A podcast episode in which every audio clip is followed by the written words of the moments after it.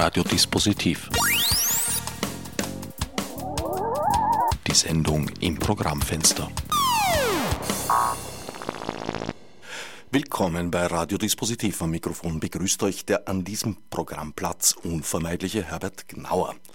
Die Krise und das gute Leben, nicht nur Thema bzw. Themenkreis dieser Sendung, vor allem Thema und Titel des Symposions in Dürnstein.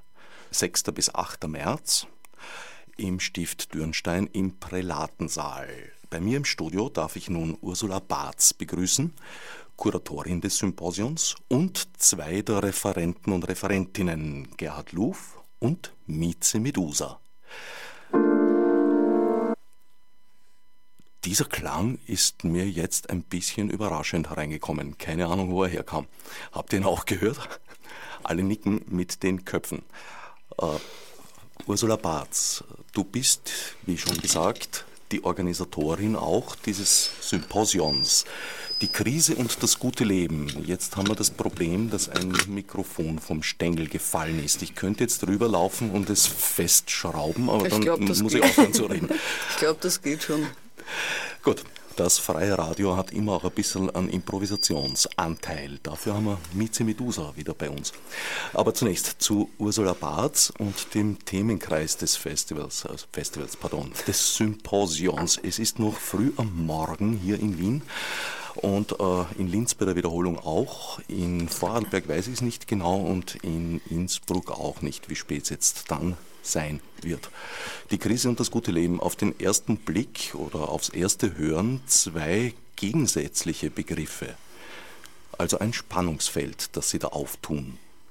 Ja, natürlich. Und ich möchte gleich bei dem Stichwort Festival einhaken.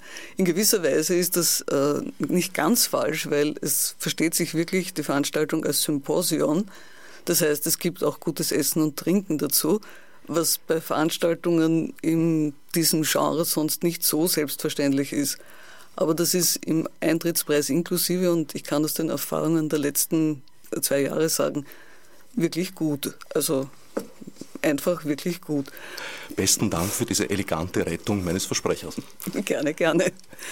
Ja, die Krise und das gute Leben. Ich denke, das ist gar kein, in diesem Sinn kein äh, Widerspruch. Krise heißt ja auch was Nanu, wo kommen diese Töne her? Äh, die Krise heißt, kommt von dem Wort, von dem griechischen Wort für unterscheiden. Und eine Krise heißt natürlich, es ist Zeit zu unterscheiden, was man eigentlich will, wo man hin möchte. Und die Frage ist eben, wohin wollen wir mit unserer Gesellschaft, mit unserem Planeten? Und das gute Leben ist ein nicht unproblematisches Konzept, aber ein trotzdem als Schlagwort mindestens mal oder als diskutierbare Richtung eine gute Möglichkeit, sich zu überlegen, wohin soll es denn gehen auf dieser Reise. Und das ist so die Grund, das Grundanliegen, das Grundthema dieses Symposions. Das Erste, was mir einfiele dazu, wäre, dass der Begriff des guten Lebens einer dringenden Definition bedürfte. Bei der Krise glauben wir zumindest derzeit alle ein wenig zu wissen, worum es geht, wobei da, glaube ich, auch die Perspektive bestimmend ist. Also ich denke mir, für einen Menschen aus dem afrikanischen Raum zum Beispiel oder derzeit aktuell in der Ukraine hat Krise doch eine etwas andere Bedeutung als gerade eben für uns. Das ist ganz sicher so.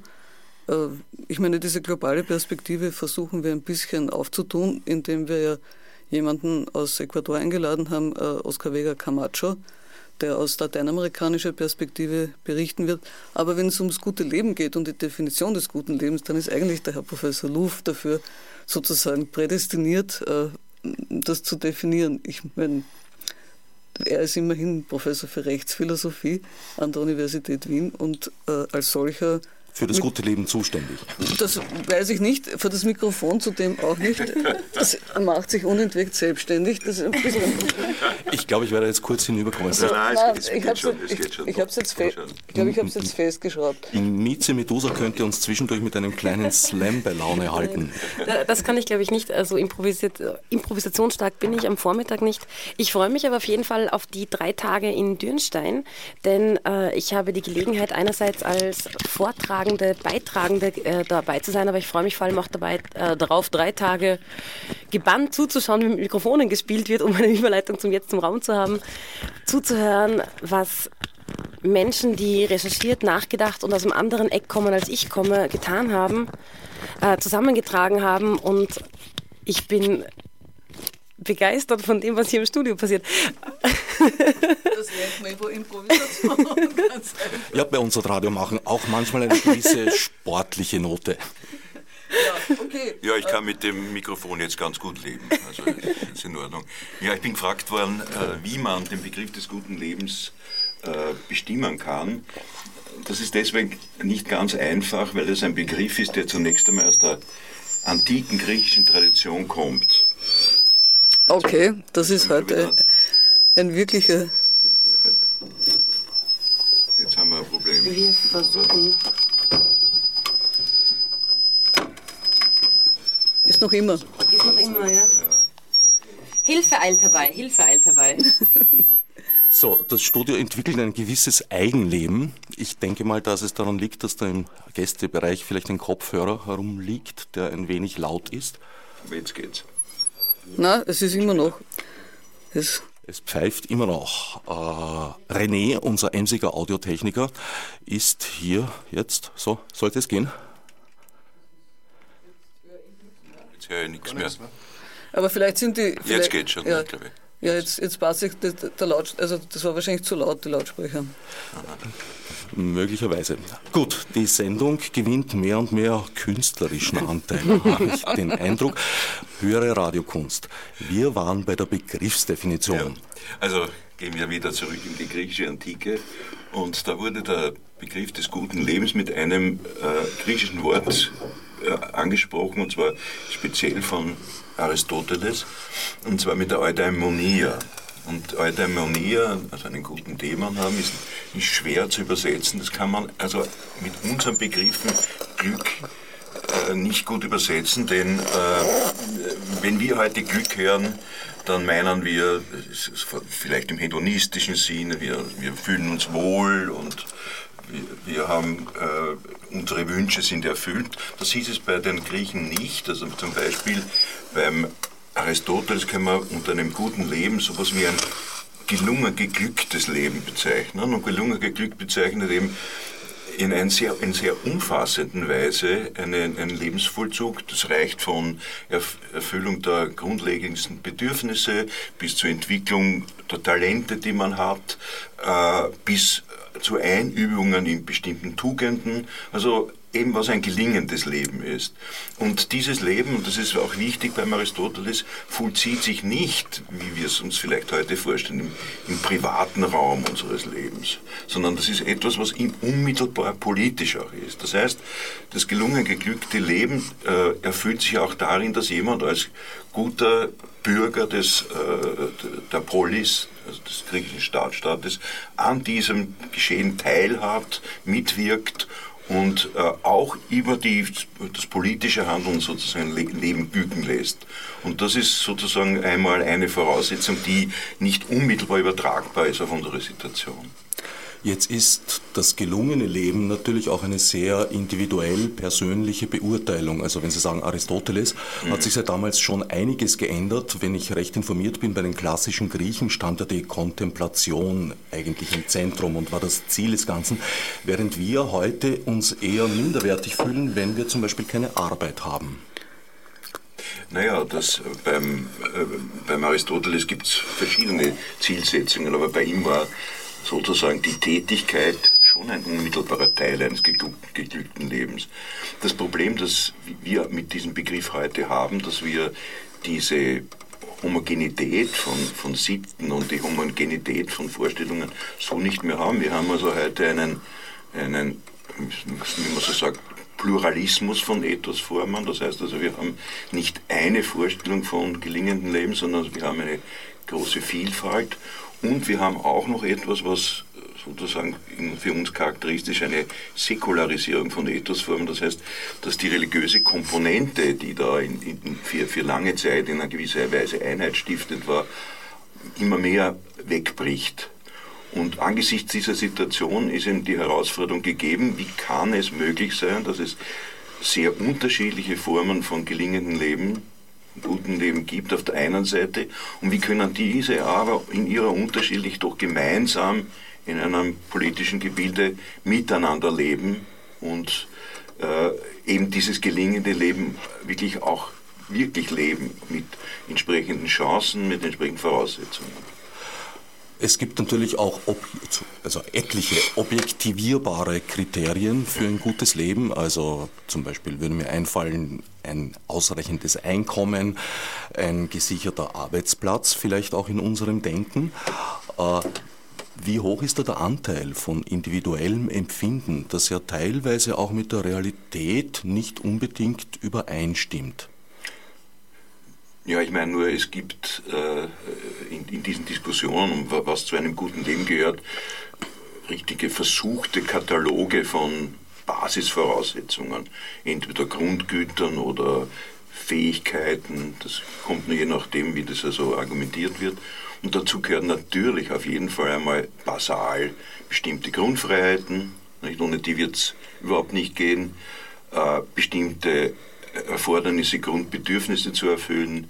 Aber es, das reicht natürlich weiter in, in, hinein in das, was man unter einer sozialstaatlichen Problem und wohlfahrtsstaatlichen Problematik anspricht. Nicht? Also das geht über Bildungschancen, über äh, medizinische Versorgung und so weiter. Das ist eine, eine, eine Gesamtdimension sozusagen, die da angesprochen wird. Sie haben da jetzt auch den Begriff der Bürgerrechte sozusagen implizit eingeführt. Ist das nicht gerade etwas, wo wir in den letzten Jahren massive Verluste hinnehmen mussten, also etwas, was in die Krise geraten ist? Ja, es kommt darauf an, was man jetzt sozusagen, äh, in welche Richtung man die Krise betrachtet. Ich meine, äh, die Bürgerrechte in, in, in etwa in, in europäischen Staaten sind in, unter bestimmten Aspekten in die Krise geraten, wenn es also etwa um die Frage der, des Geheimnisschutzes geht und so weiter. Aber äh, wenn man sie also jetzt gesamtgesellschaftlich, global sieht, äh, sind sie natürlich also in besonderem Maße in die Krise geraten, wenn man uns die ganzen äh, Entwicklungen politischer Art um uns sieht. Nicht? Ähm, wenn ich mich äh, kurz mal einmischen darf hier.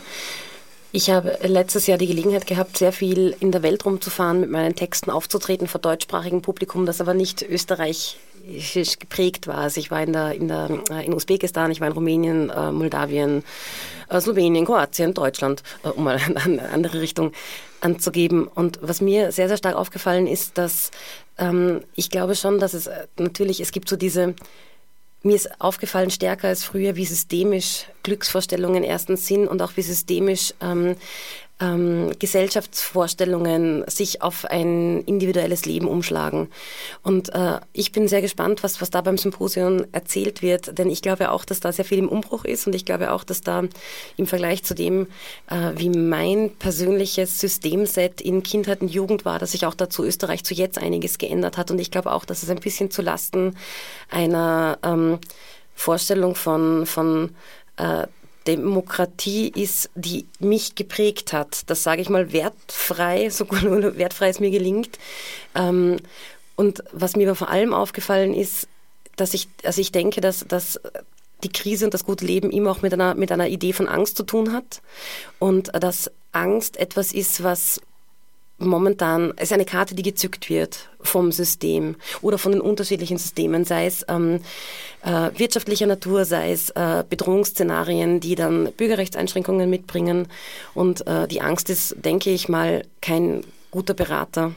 Was ich aber interessant finde, ist, äh, welche Bedrohungsszenarien weg sind. Also meine Kindheit war total geprägt von der Idee eines Atomschlags und das ist irgendwie aus unserem Diskurs verschwunden, was ich lustig finde, weil die Kraftwerke stehen noch da und die Bedrohung ist nicht weniger real, denke ich mal. Auch äh, den Wald könnte man da aufzählen. Auf jeden Fall, auf jeden Fall. Ausgestorbenen Bedrohungsszenarien. Genau.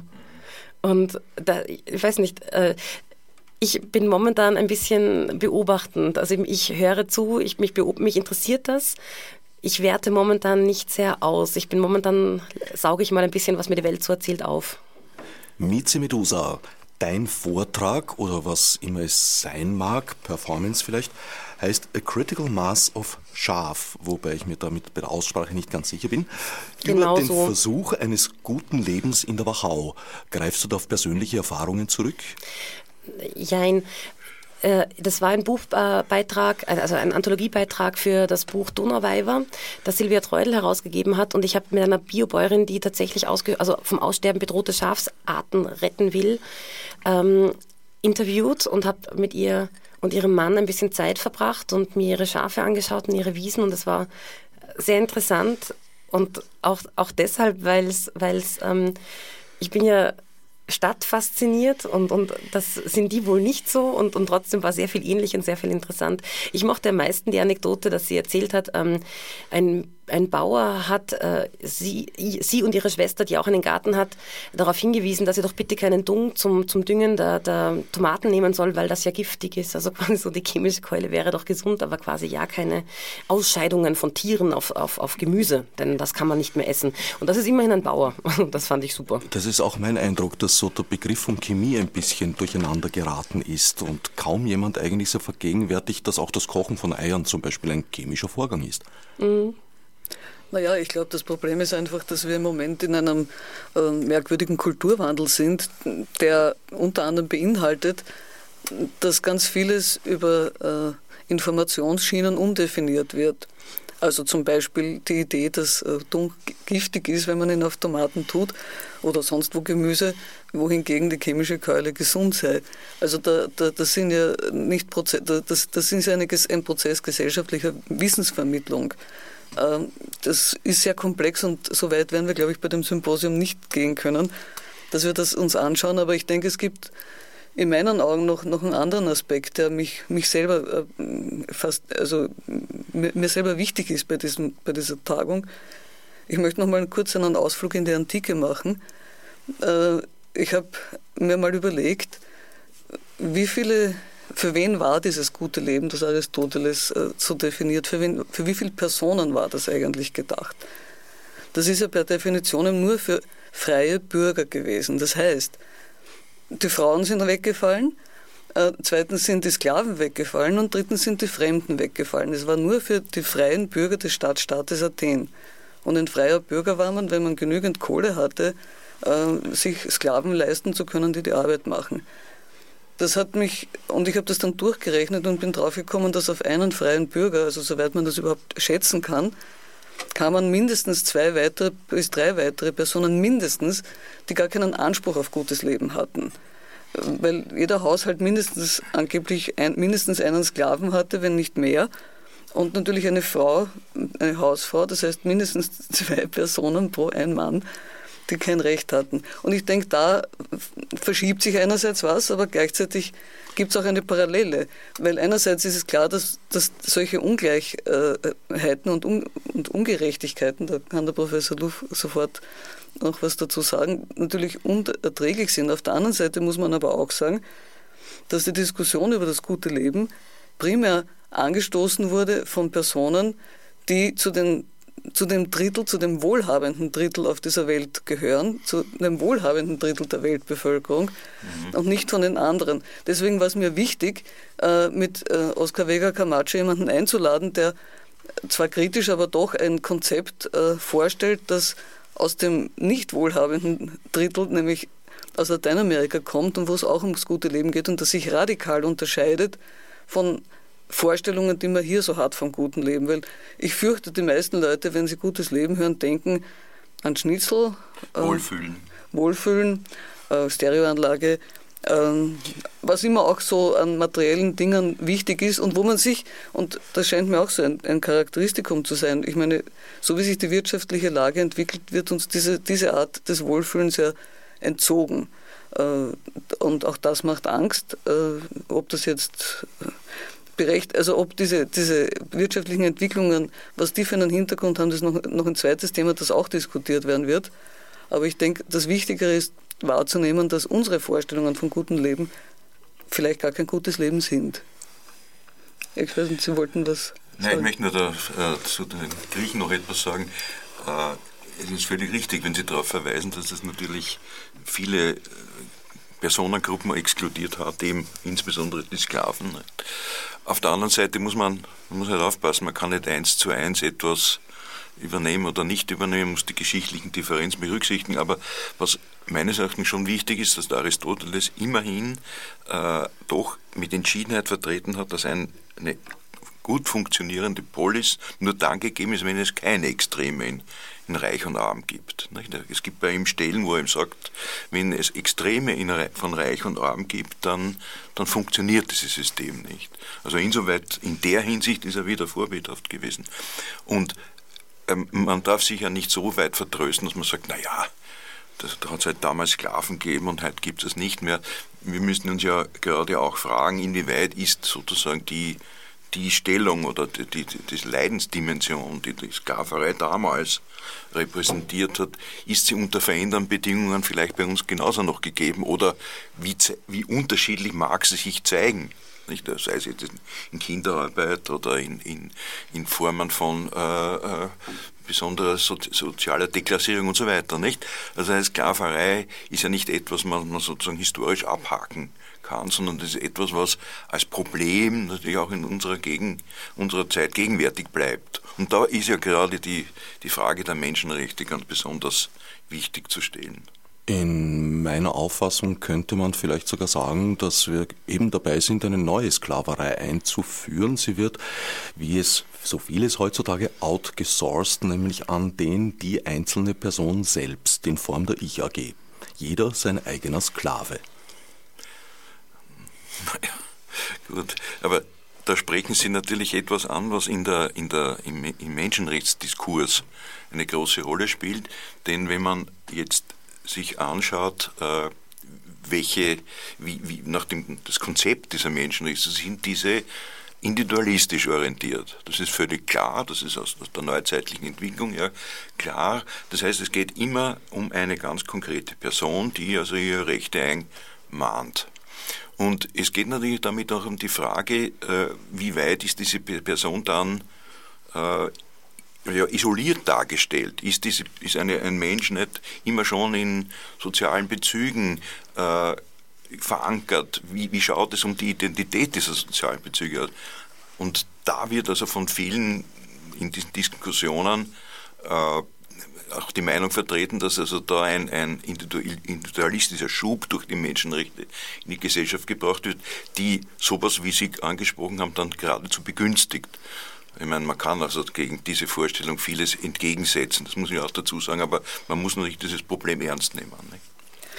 Ich glaube, Entschuldigung, äh, ich glaube, dass, dass äh, die Sklaverei äh, tatsächlich zuallererst mal weiter ausgesourced ist. Also ich glaube, dass wir tatsächlich eine, eine geografische Komponente der Sklaverei ja, haben, die, die unser, ja. den, den wir, so wenig kann man gar nicht konsumieren, da sind wir immer beteiligt dran. Ja. Äh, das mit der Ich-AG sehe ich als Teil der Ich, also ich bin ja klassische Ich-AG und ähm, das sehe ich ein bisschen differenziert. Einerseits bin ich überzeugt davon, dass äh, diese ganze, dieses ganze Heilsversprechen der totalen, ich kann mich selbst verwirklichen und bin reich, glücklich und zufrieden, gesund, ähm, die hat sicher zurückgefeuert. Ja, also da, das ist auch meine Generation sicherlich etwas auf, auf den Leib, äh, Leim gegangen. Gleichzeitig tut Österreich ein bisschen ein Weggehen von diesem Sicherheitsdenken des Beamtentums auch nicht schlecht. Also das ist so, das muss in, in beide Richtungen gehen. Man muss sich halt natürlich die, die, die, die Karten wieder neu zuspielen. Man muss natürlich sicherlich auch sagen, okay, wir haben auch Recht und wir wollen auch ein Lobbying und wir wollen auch eine Vertretung haben, das ist sicherlich wahr. Größere Probleme habe ich mit so, mit so, äh, so Ideen, äh, dass ein großer Buchhändler in Deutschland äh, Arbeitslose zu Billigstumpingpreisen vom Staat gefördert bekommt. Also das finde ich eigentlich ein größeres Beispiel für eine, für eine Ausnutzung der Arbeitskraft ohne Geld Richtung, also das finde das finde ich schlimmer, persönlich.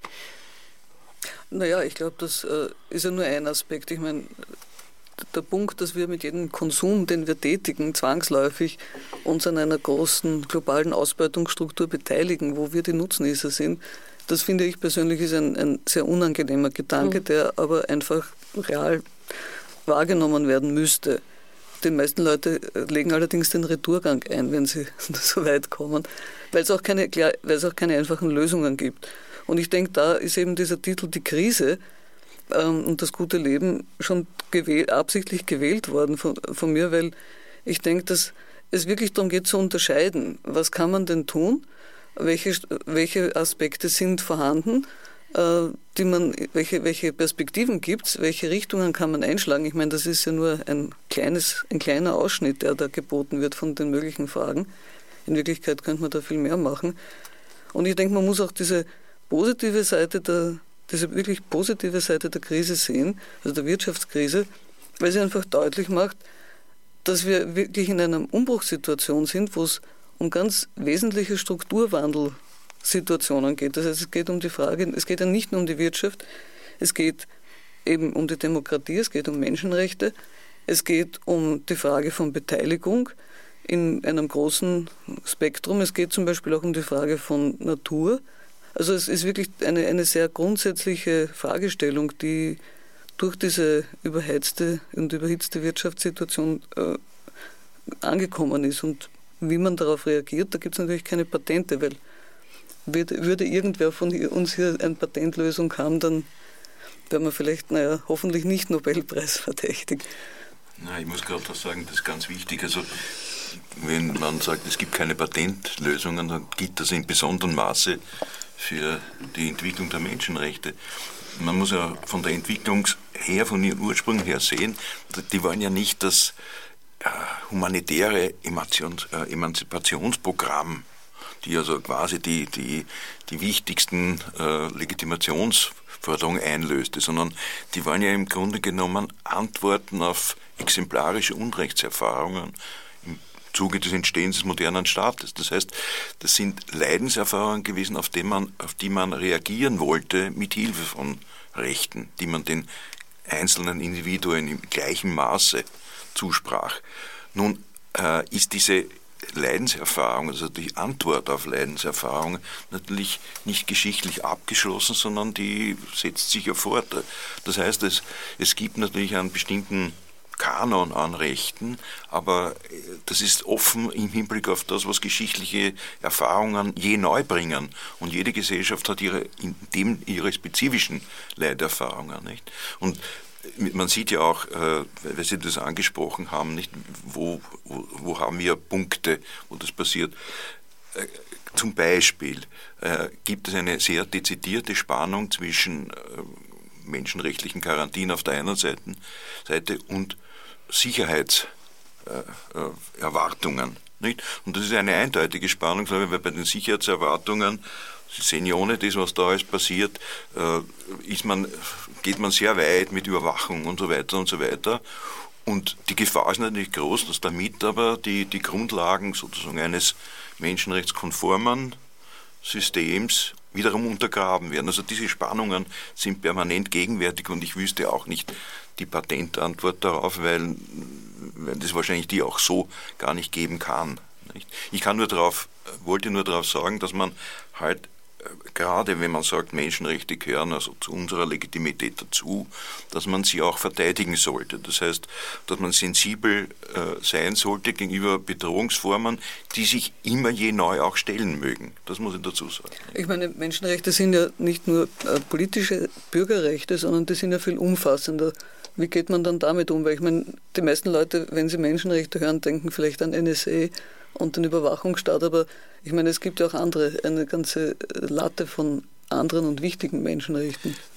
Ja, das, das macht die ganze Sache natürlich schon kompliziert. Also ich meine, man muss sie auf der einen Seite nationalstaatlich sehen und auf der anderen Seite natürlich global. Aber selbst im, im nationalstaatlichen Bereich unterscheidet man also unterschiedliche Gruppen von Rechten. Das sind also die traditionellen Freiheitsrechte.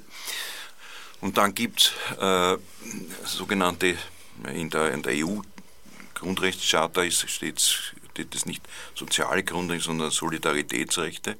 Das heißt also so hier basale Bedingungen eines äh, sinnvollen Lebens garantiert werden sollen in ökonomischer und arbeitsrechtlicher und sonstiger Hinsicht.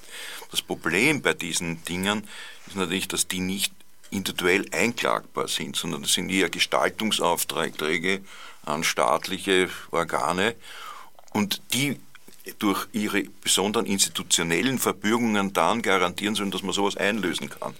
Das ist natürlich ein, auch eine Spannungslage, weil man natürlich von diesen Garantien nicht erwarten kann, äh, dass sie sozusagen im Sinne von Rechtsansprüchen sofort einlösbar sind. Das sind in einer gewissen Weise Maßgabe Grundrechte und das, das ist auch international, dass man sich fragt, naja, wie viel kann ich zum Beispiel institutionell in ein Gesundheitssystem investieren? Nicht?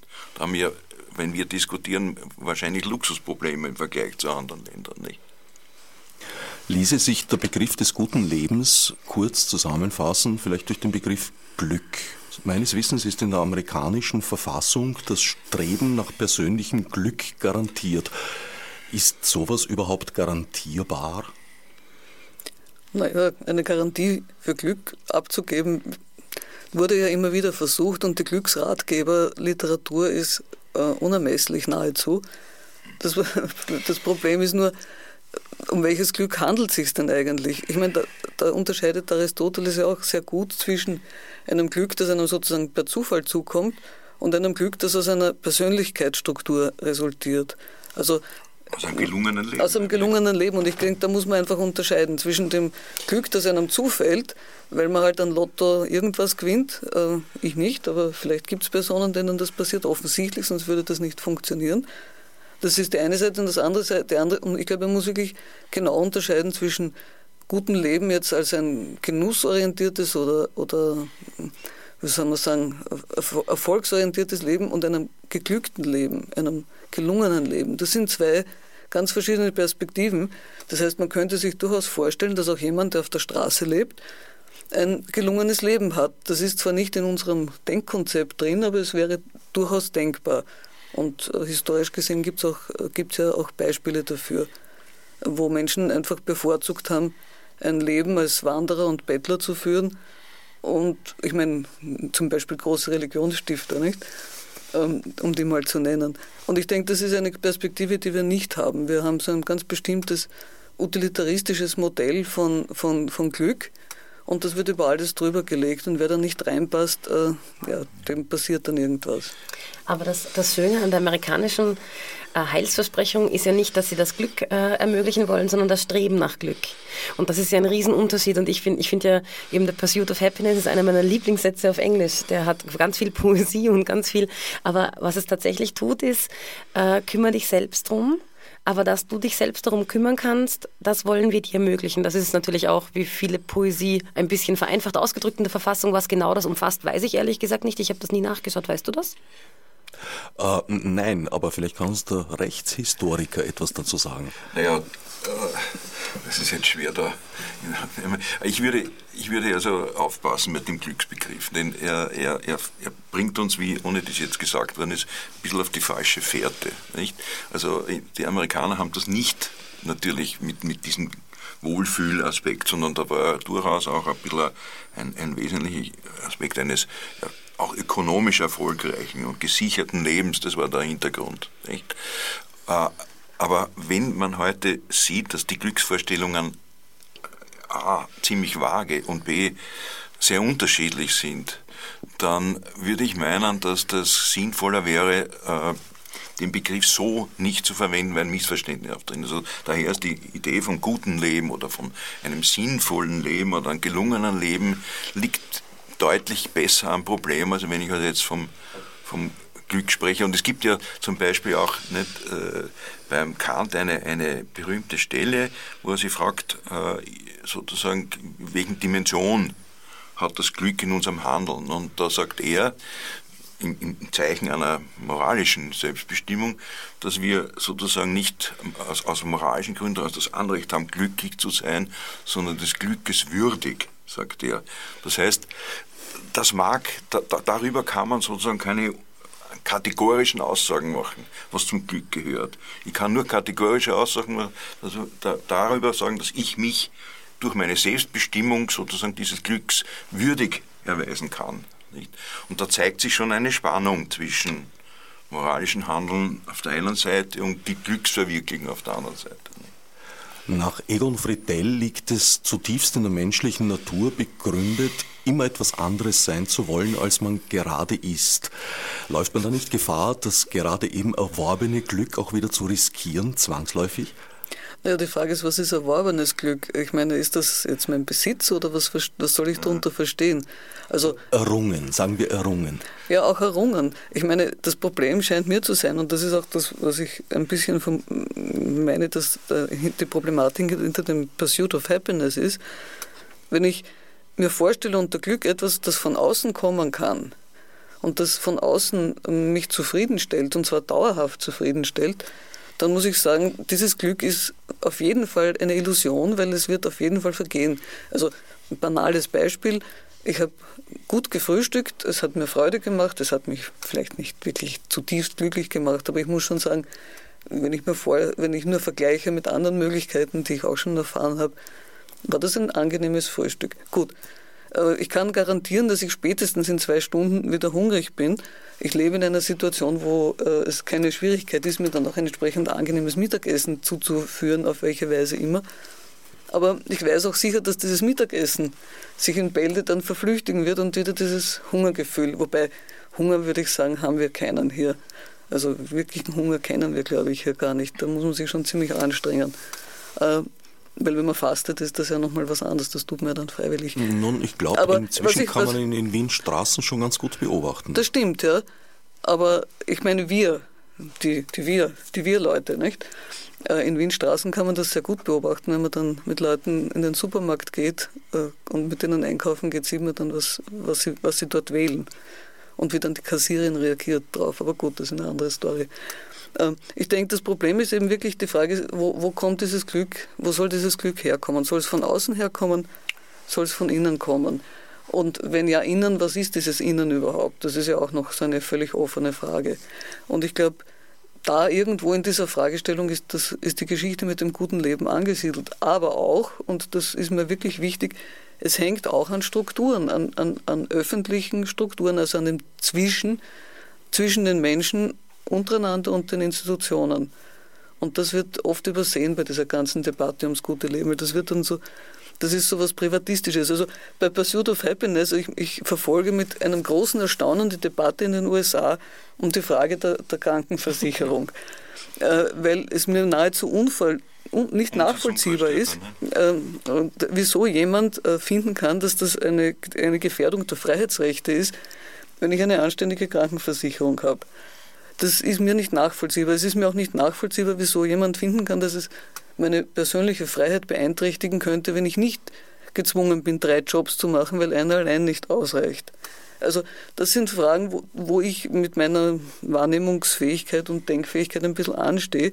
Ich denke aber, das kommt eben auch aus einer einer etwas verqueren oder sehr verqueren Definition von Happiness. Gleichzeitig ist es aber doch so, dass was mich immer fasziniert an, an Österreich ist, dass wir äh, wir haben ja vorhin schon, Sie haben, glaube ich, erwähnt, den Begriff der Sicherheit. Ähm, Österreich ist ja tatsächlich, im, wenn man es global betrachtet und auch historisch betrachtet, ein ziemlich sicheres Land zurzeit. Also wir haben tatsächlich eine gute Krankenversicherung, wir haben tatsächlich äh, einen sozialen Wohnbau, wir haben gratis Bildung, wir haben äh, relativ, also relativ viele Komponenten. Wo, wir haben nur so zum Beispiel keinen Krieg zurzeit, also auch ziemlich wichtig für ein Sicherheitsgefühl. Und interessanterweise ähm, ändert das ganz wenig beim persönlichen Glück der Menschen, was ich nicht so ganz verstehen kann, weil ich mir dann immer denke, so ein bisschen muss man das Glück schon aus sich selber auch schaffen. Also quasi, aber die Idee, und das und das, ich glaube, deswegen tun wir uns mit der amerikanischen Debatte so schwer, die ich auch nicht verstehe, muss ich auch sagen. Aber ich glaube, diese Idee, dass, dass nur ich zuständig bin, ja, dass nur ich, dass es nur mich betrifft, wie ich mein Leben lebe, die, die haben, die, da reicht unser kultureller Background dafür, glaube ich nicht. Ich verstehe ja auch nicht, es ist wohl in Amerika ganz klar, lieber kaputte Autos und ich muss alle, alle halben Jahre die Stoßdämpfer, ähm, äh, kaputte Straßen und ich muss alle halben Jahre die Stoßdämpfer wechseln, als der Staat gibt mein Geld für bessere Straßen aus. Kulturell anders. Naja, ich denke, das ist schon ein, ein Resultat der, der, neuzeitlichen Individualisierung. Das ist ganz, ganz sicher so. Weil man muss einfach, und ich finde, das ist, also die, die Antike hat wirklich äh, kluge Leute hervorgebracht, die haben einfach klar unterschieden, es gibt Aspekte im Leben, die kann ich ändern, auf die habe ich Einfluss. Es gibt aber Aspekte, die kann ich nicht ändern und auf die habe ich keinen Einfluss. Also werde ich sinnvollerweise dort, wenn ich glücklich sein möchte, dort ansetzen, wo ich was ändern kann. Wobei zu sagen ist, dass natürlich heute die mindestens das Versprechen, was ändern zu können, äh, viel weitergehend ist, als, als es in der Antike möglich war. Weil in der Antike war zum Beispiel der, der Stand, in dem man geboren war, die Familie, in der man geboren war, das war ziemlich fix. Da war nicht viel zu ändern. Das ist heute zumindest in der Theorie, in der Praxis ist es anders. Aber mindestens in der Theorie gibt es diese Einschränkung nicht mehr. Und ich denke da, aber, aber trotzdem, glaube ich, verwechseln die Leute dann eben diese Faktoren, die von außen kommen und die, die von innen kommen, das, was ich selbst beeinflussen kann und das, was ich nicht beeinflussen kann oder wo es schwieriger ist, sagen wir mal so, und wo ich nicht alleine machen kann, das wird oft durcheinander geworfen. Ja, ich möchte zu dieser Individualismusfrage etwas sagen. Die spielt in, in, in manchen Menschenrechtsdiskursen heute eine große Rolle, und zwar in den interkulturellen. Es wird nämlich an den äh, Menschenrechten, also insbesondere aus asiatischer Seite, asiatische Werte, Afrika, immer wiederum gesagt, ja, die haben also eben ein bestimmtes Menschenbild zur Grundlage des, des, des ungebundenen Selbst, wie man das so bezeichnet, und äh, dadurch würden sozusagen Wir-Identitäten zerstört. Das sei destruktiv, weil sich ein Mensch äh, viel stärker, als, als wir uns das vorstellen, über, über Gemeinschaften definiert. Das heißt also Familie oder Klein oder sonstige Gruppen. Nicht? Und das würde durch Menschenrechte bedroht. Nun, wie kann man mit diesen, mit diesen Kritikpunkten umgehen? Auf der einen Seite ist einem schon klar, wie sehr kollektive Identitätsvorstellungen unser, unser Leben prägen. Äh, auf der anderen Seite muss man als Gegenkritik zu diesen Kritiken fragen, na wie, wie, wie, wie konsistent sind denn jetzt diese Wir-Identitäten? Sind die nicht auch in vielen Ländern der Welt äh, gerade sozusagen fragmentiert? Sind sie nicht auch schon äh, brüchig geworden? Das heißt, muss ich nicht von menschenrechtlicher Seite her auch den Fall ein, einbeziehen, wo es zu einem Bruch mit dieser wir-Identität kommt. Und das gerade, wenn wir ja erleben, dass der moderne Staat e-, egal wie, wie perfekt er jetzt sozusagen agiert, äh, zu einer weltweiten Wirklichkeit geworden ist. Nicht? Also diese Spannung zwischen äh, Individualität einerseits und kollektiver Identität ist eine der größten Herausforderungen. Ist ja auch einem gewissen Wandel unterworfen. Ja, aber äh, ich kann Ihnen nur ein Beispiel geben, also nicht, um jetzt nicht in, äh, Schwellenländer abzugleiten, aber zum Beispiel in, äh, da, da, da prallen unterschiedliche Konzepte auch aneinander. Und zwar gab es in, in, in Kanada, in Quebec, gibt es ein Gesetz, und darüber hat furchtbar viel geschrieben worden, dass französisch sprechende Kinder nur in französische Schulen gehen dürfen. Gab es natürlich sofort einen Protest und haben gesagt, naja, da wird ja den Eltern das, das, das Recht genommen, äh, das auszusuchen, was ihre Kinder, was, für, was sie meinen, was für ihre Kinder gut ist. Nicht?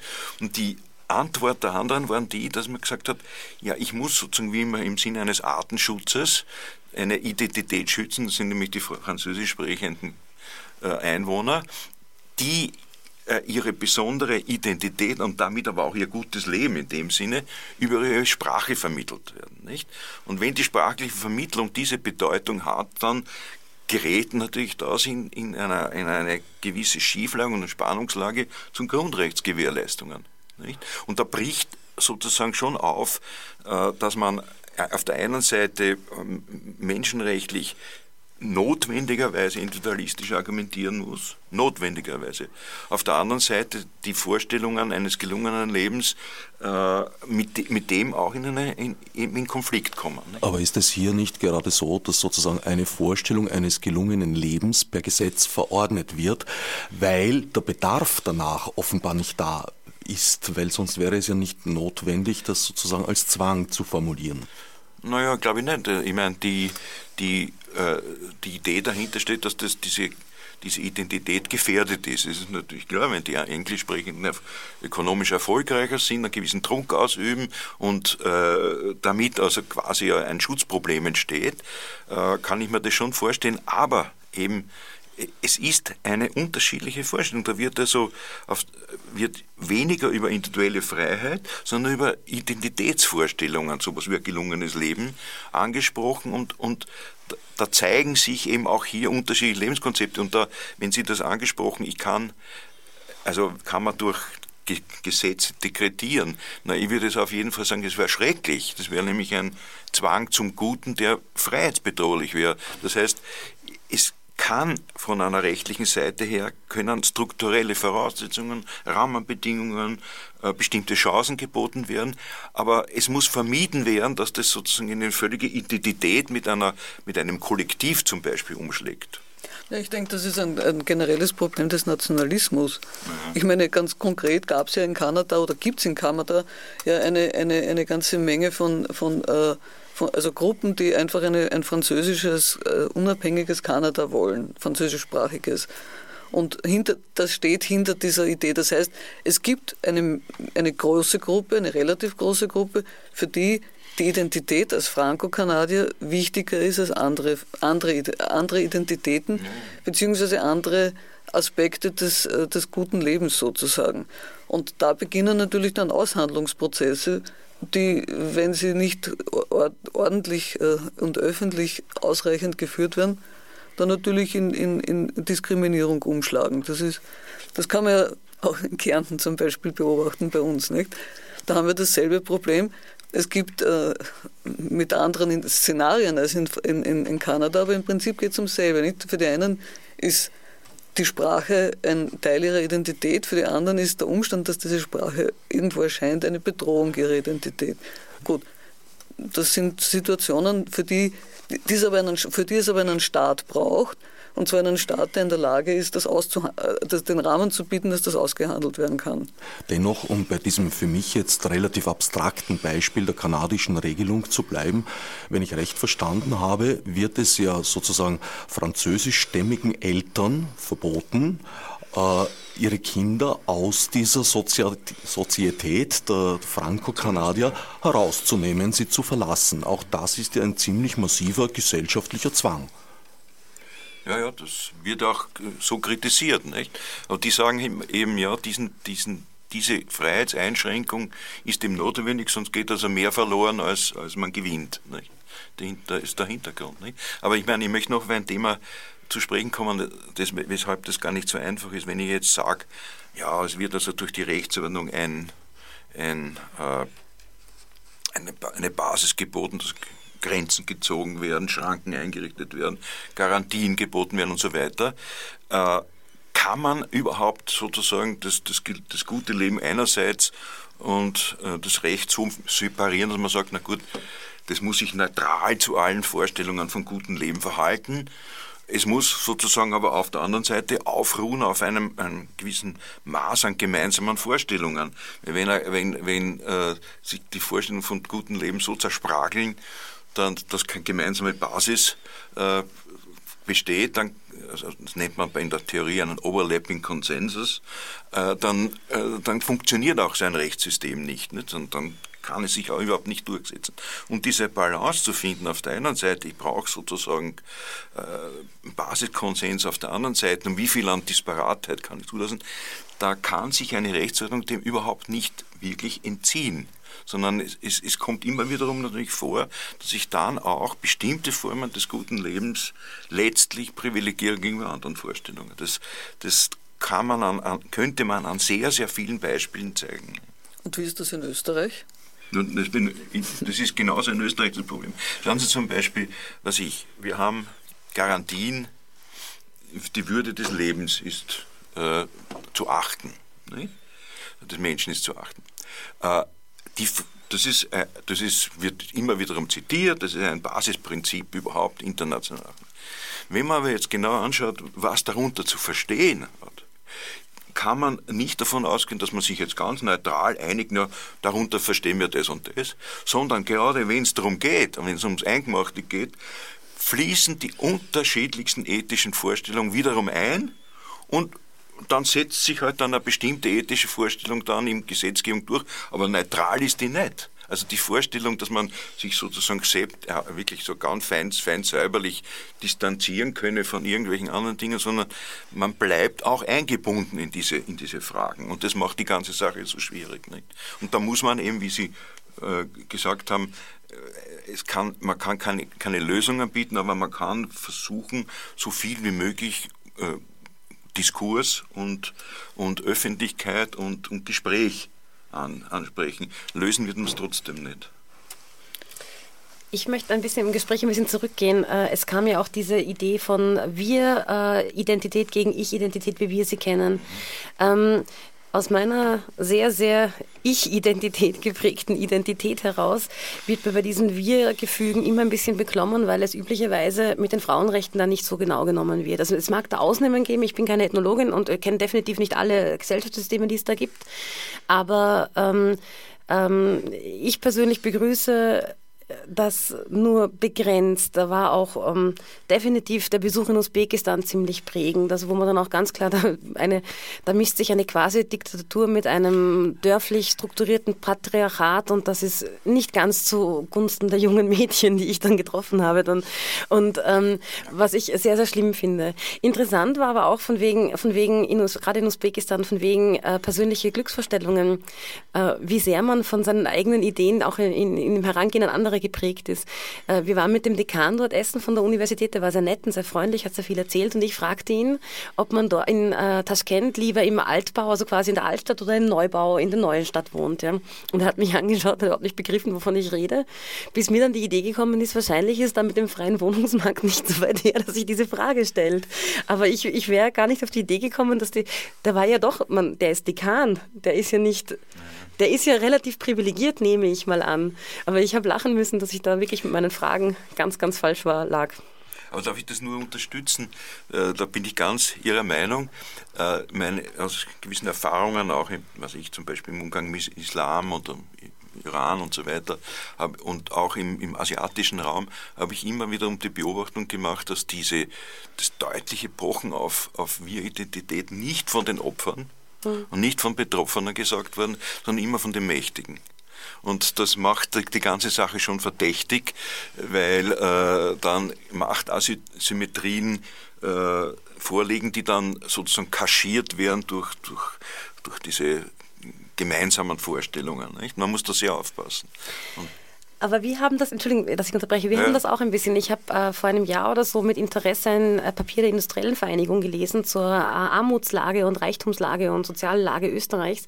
Und da war dieser Wund, also die, die, haben, die haben diesen Mannerschnittenindex, wenn man den kennt. Also da kann man ein bisschen vergleichen über die Jahre, wie viel, ähm, wie viel Mannerschnittenbackeln man sich für sein Geld kaufen kann. Und das ist ein Inflationsindex, so in die Richtung. Ich liebe die Idee eines Mannerschnittenindexes.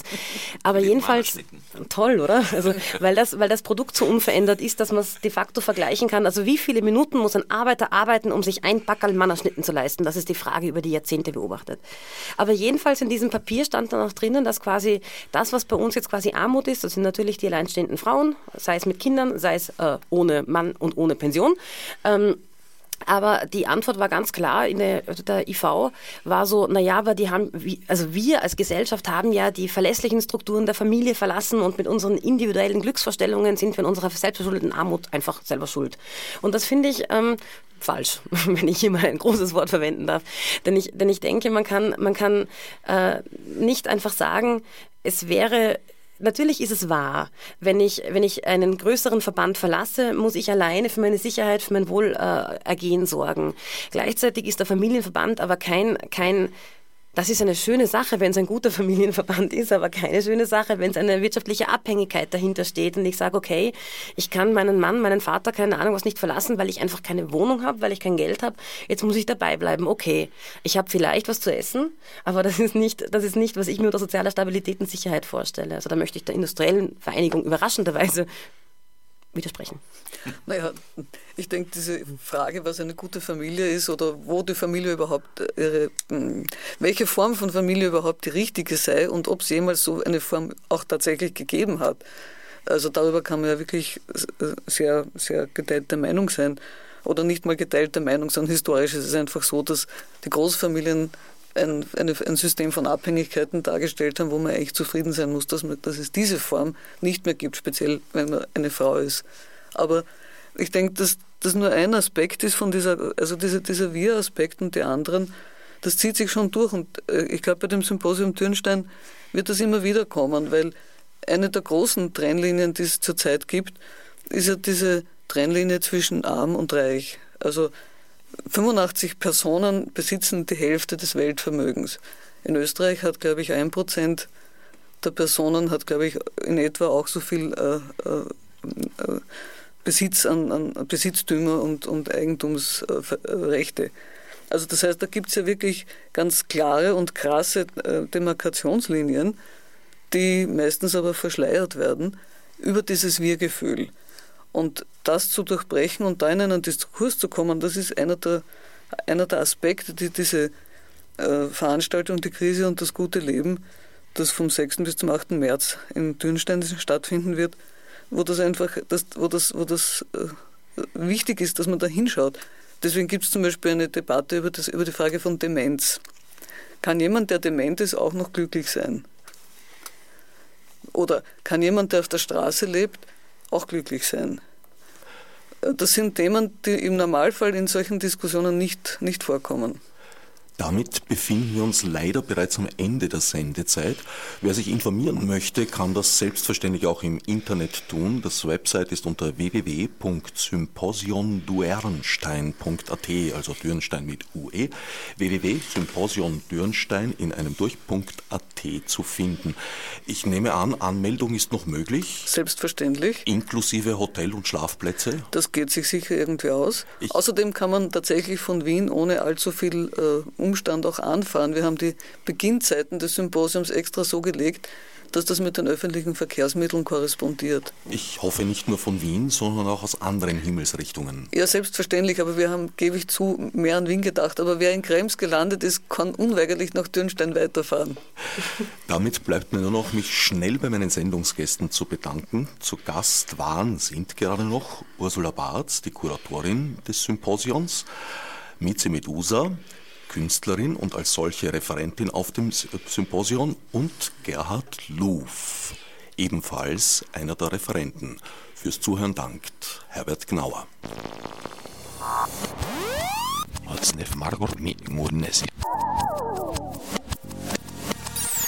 Fichte subsidiar